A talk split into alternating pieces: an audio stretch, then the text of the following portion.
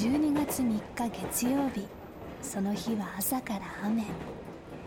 都心から橙色の電車に乗ってスタジオジブリへ。いよいよジブリの最新作、崖の上のポニョの主題歌の発表記者会見があるからです。宮崎駿監督や音楽の久石譲さん、そしておなじみ主題歌を歌う藤岡藤巻のおじさんふたりに大橋のぞみちゃんが生歌も披露する記者発表会。そこで崖の上のポニョの何が明かされるのか。今夜は皆さんをこの記者発表会の舞台裏にお連れしたいと思います。そんなこと言ってる間に着いたみたいですね。スタジオジブリです。ネコバスご利用のお客様はお乗り換えです。お出口は右側です。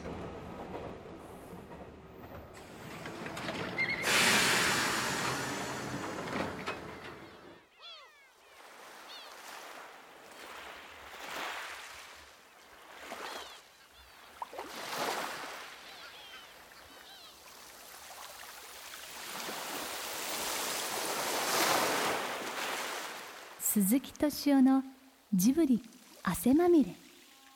最近の人は手が冷たいんですよね。手冷たいですか？いや、最近の人は。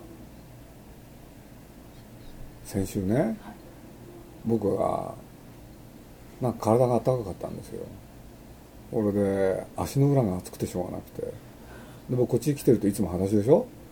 そしたらみんながね、裸足で寒くないんですかって言うから、じゃあちょっと汚いけど俺の足の裏を触るっつって触らせたんですよ、いろんな人に。そしたらみんなね、手が冷たいんですよ。これで僕の足を触った人は一様にあ、あったかいって言ったんですよ。みんな裸足になりなさい。のぞみちゃん、靴履いてちゃダメなんだよ。靴下脱いで。大事な記者発表会の朝、鈴木さんはスタッフを前にしてなぜか足が熱いと意味不明な話を。あのね、直前になると必ずトイレ行くんですよ。俺でどうもうんこなんじゃないかっていう。ああ、帰ってきました。ちゃんと手洗ってきました。うん、なんかさっきから何回もうんこしてるでしょ。うんこいっかい。うんこいっかい。な、ここでうんこしたの？さっき弁当食べたりして。皆さんここでするなって言ってね。これ皆さんの場所ね、部屋。神聖なる。神聖なアトリエだからね、そこでうんこしたらダメよ。藤巻さんは緊張で何回もトイレに行き。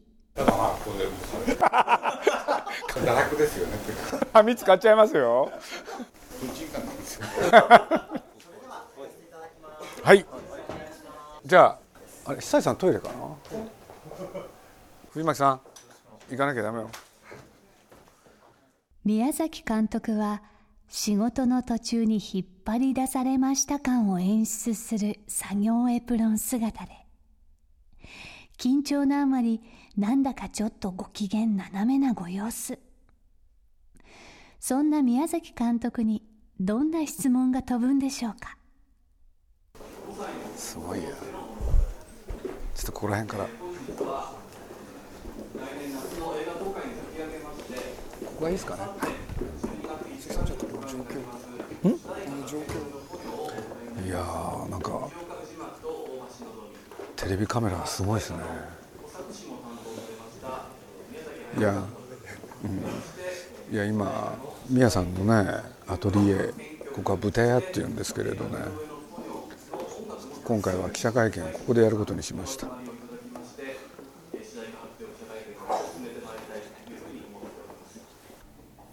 今日もし記者だったら宮崎さんに何聞いてみたいですか？間に合いますか？最近そういう記者いないんですよね。すいません、あのここにいます。あ、でも今日本当楽しみです。みんながどうなるか。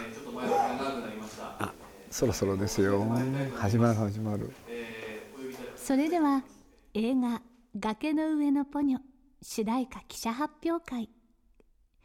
セーターの内側にデジタルレコーダーを隠した鈴木敏夫スタジオジブリ代表取締役社長の実況でお楽しみください。それではですね、えー、会見の方を始めてまいりたいと思います。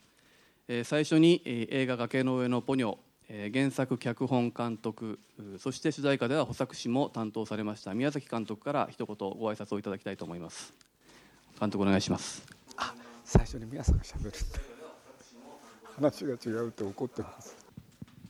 えー、あのまた仕事中抜けてきたもんですからこんな格好しておりますえっととてもいい歌ができてとても良かったなと思ってるんですが、あのこの歌に負けないようなちゃんとしたハッピーエンドをたどり着かなければいけないと思ってるんですけど、まだ絵コンテがちょっと残ってまして、そのハッピーエンドになるかならないかというところでございます。挨拶短いなあ、久々ちょっと緊張してますね。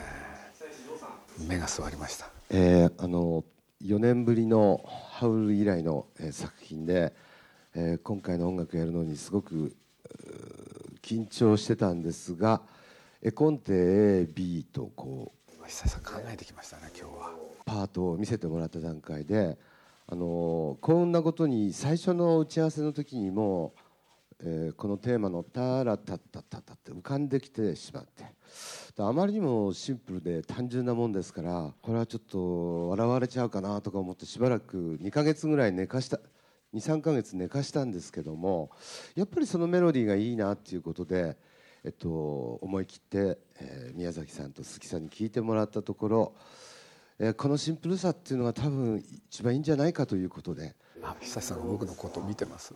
宮さんがニコニコ笑ってます、えー、それでは続きましてですね、えー、主題歌崖の上のポニョを歌いました藤岡藤巻の藤巻直也さん、えー、藤巻と言います。えっとすいません、あのちょっと生まれてかなり経つんですけど、こんな経験は初めてなんでちょっと緊張しておりまして、あの、えー、そうですね、すいません、あのやっぱり藤巻さんいいな、けど全国のジブリファンの方に謝るしえー、それではもう一方、えー、藤岡藤巻の藤岡さんからですね、えー、と主題歌 シーディー、えー、崖の上のポニョにカップリングされております藤本のテーマという曲も歌っていらっしゃいます。えー、一言よろしくお願いいたします。なんで我々がここにいるんだろうと思っていらっしゃる方だけだと思うんですけども、我々は にねんぐらい前からあの、えー、サラリーマンやってまして、サラリーマンやりつつちょっとバンド活動再開してみようみたいなことで、えー、おじさんバンドを組んで、えー、デビューいたしまして、えーまあ、老後の楽しみに細々と、えー、やっていけたらいいなと思っておりましたところ、えー、あれよあれよという間に、えー、この場になっております。それでは続きまして、本日の主役と言ってもいいかもしれませんが、えー、大橋のぞみちゃんから一言ご挨拶をお願いします。どうはっさいの小学にねん生、一生懸命歌いました。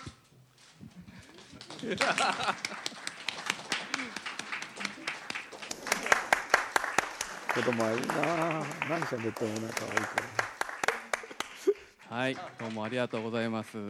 えー、それでは宮崎監督にお聞きしたいんですが、えー、と久石さんにそのどのようなそのイメージというか、作品のイメージで伝えたようなイメージがありましたら、どんなことをお伝えになったのかをお聞かせいただければと思うんですが、えー、さっきあのこういう質問をするって紙切れをもらったんですけどあのいやなんかなんかメモを渡したようなんですが、久石さんに忘れちゃったんですね。もう絵コンテのことで頭がいっぱいで本当に忘れてるんでしょうなんかこうすいません、久石さんが覚えてるかもしれないんで皆さんがね、毎回音楽作るときはメモを書くんですよ、タイトルつけて。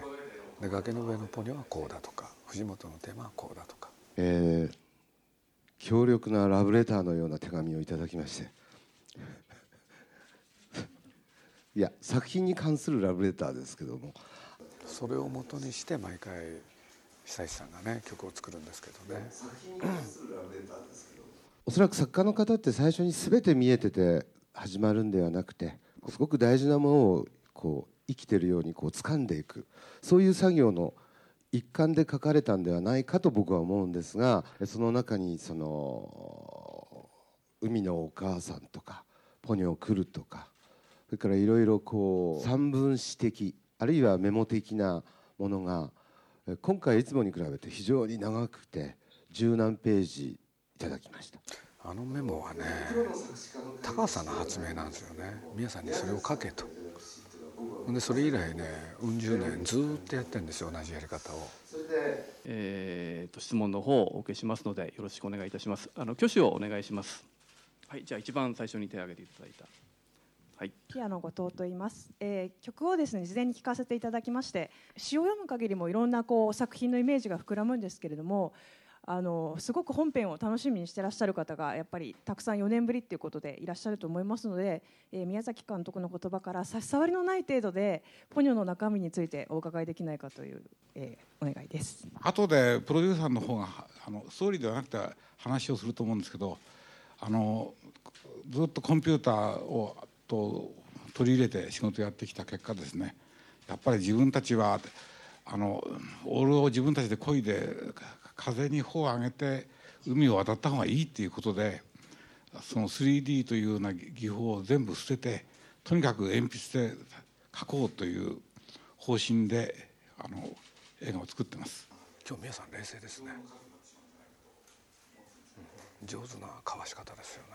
感心するな。でだから延べ枚数がどのくらいになるかって多分今までの中で未曾有の数になってしまうんじゃないかと思ってるんですけど、あのとにかく紙に書いてあの動かすっていうのがアニメーションの初見だから、その初見に戻ろうということであのやってます。質問には一切答えてませんね。あの今監督の中でこの曲はオープニングなんでしょうか、エンディングなんでしょうか。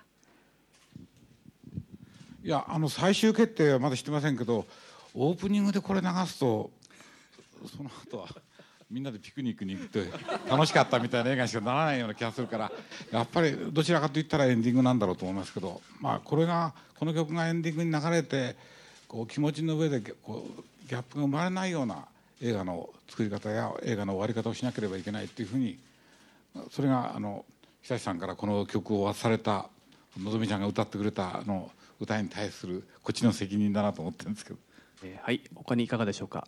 あ、じゃあ一番手前の方で。東京 エフエム の村田と申します。あの宮崎監督に質問なんですが、曲にぴったりなハッピーエンドにあのなるか今絵コンって書いてらっしゃるということだったんですが、制作は間に合いそうでしょうか。制作は間に合いそうでしょうか。いや、間に合わないと思ってはいけないんですよね。だから間に合わせなきゃいけないと思ってます。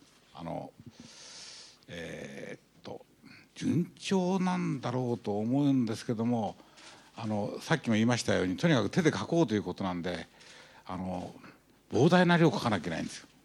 でそれでその問題が今後どういうふうに響いてくるのか分かりませんけど、あの僕の机の横にも自分がこうやらなきゃいけない仕事がこんなに溜まってまして、この山を何とかして減らそうと、えー、努力してるんですけど、なんか逃げてますね。や, やっと少し減らしたなと思ってひょってみるとまたもまた来てますから僕としては嬉しいですね、はい、今日でね自覚が出てますよ。ちゃんと作らなきゃいけないっていう、こんなに試したことないんですよ僕はね。今まで大体このくらいだったんですけど、その倍はたまるようになって年を取ったなと思います。ちょっと焦ってますね。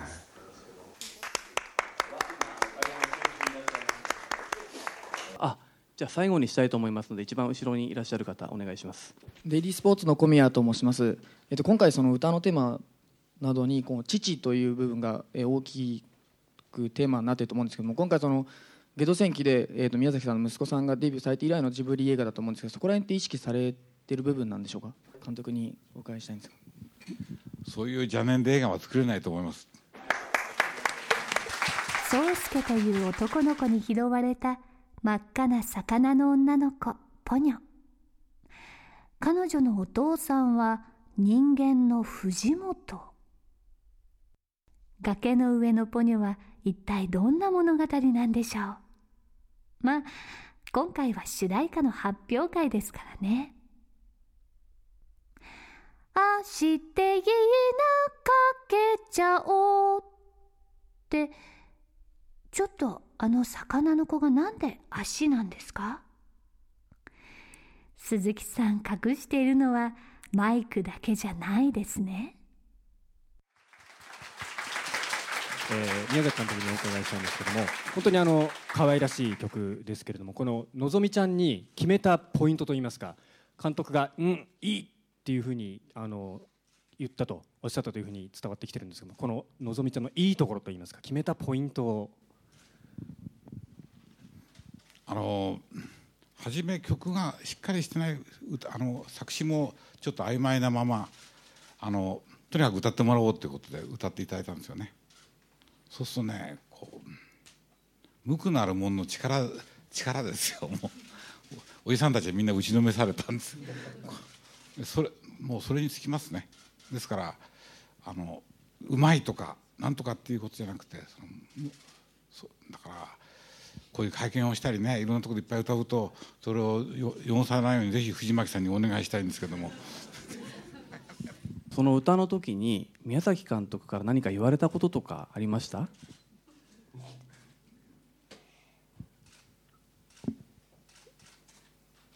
と上手に歌いましたねって言ってました。ああ、そうですか。映画を作るというのも娘を育てるのと同じ気分でこうヒーヒーなんかやってますので。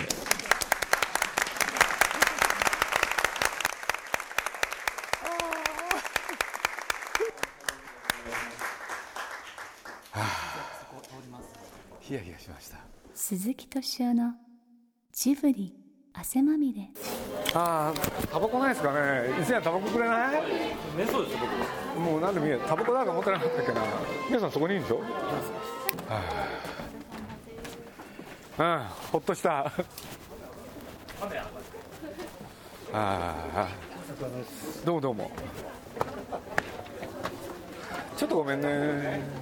あれ来てたんだ。ありました。あのあそうなんだ。振り付けが気になって。可愛い可愛い。そうそうそう。あの子はさ、なんか擦れないね。あそうそうね。それは非常にこうキャン。そう思う。だから別にあの子はこのまま歌手になろうとかそういうことじゃなかったと思う。てかさんにんともそれだから藤巻さんが上がってましたね。上がってました。やってた。でもね、好印象。だそう。みんなそう言ってるんですよ。そっち。みんなね。釣れないことを望むよ、俺は。あのね、上がってるから真面目に見える。いいですよ。あ上がってるから真面目。まあ、普段真面目に見えないですからね。そう。チャランポラにしか見えない。そう、チャランポラにしか見えない。どうも。監督どうもありがとうございます。お疲れ様でした。はい、すみませんどうもありがとうございます。たまには緊張、たまには緊張したらいいんですよ。会見の最初の言葉からもうね。どうもご苦労様でした。ありがとうございました。初めて初めてこのさんにんでよかったと思ってあのね作品の中身がね一種それを狙ってるんですよ。素朴っていうのか無垢っていうのか、だからあのさんにんがやるときにそれと一致するんですよ。だからあんまり上手だと困るんですよ。上手な人にやってもらったら変な話ダメになるんですよ。ね、本当にね、僕もさっき見て初めて聞いてさんにんでなんかね一生懸命ってのがいいんですよ。インパクトあります。そうなんかね祝福されてるんですよ。いやいやちょっともう戻ってます。ちょっとごめんなさい。ちょっとごめんなさい。ご苦労様。すごくね良かったね。もうのぞみちゃんが最高でした。ね、一人堂々として。世の中の空気を読むのがプロデューサーだとしたら、その空気を作るのが名プロデューサーなのかもしれません。会見の後、スタッフ一人一人の間を回って笑顔で声をかけて歩いた鈴木さん。一人になったのはこの時だけでした。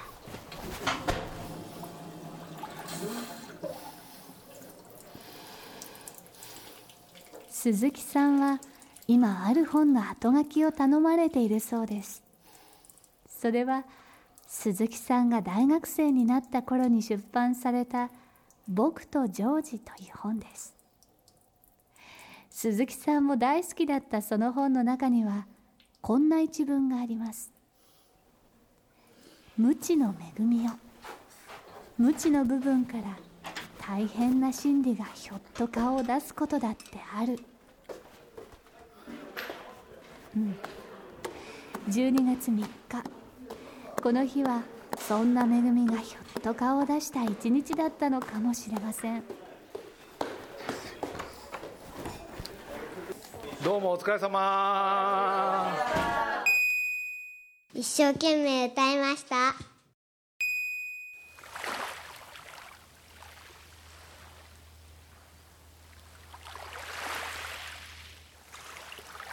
トイレから戻ると仕事場の窓は懐かしい、でもどこか新しい夕焼けに染まっていました。鈴木さんはなぜ自分を記者会見の席から外したんでしょう。鈴木さんがそこにいたら何かをうまく説明してしまう。でもうまく説明できないものの中にこのポニョの価値はある。そのことを一番分かっていたのが鈴木さん自身だったんじゃないでしょうか。じゃあもう無垢じゃない大人はどうしたらいいのか。私たちはどうしたら無垢な恵みを取り戻せるのか。映画「崖の上のポニョ」はそんな宮崎さん、鈴木さんの格闘から生み出されるのかもしれません。そう、今回の記者会見でストーリーは明かされなかったのではなく、ポニョの物語はもう始まっています。鈴木敏夫のジブリ汗まみれ。今夜の出演はスタジオジブリ鈴木敏夫、宮崎駿、久石譲、藤岡藤巻、大橋のぞみちゃんでした。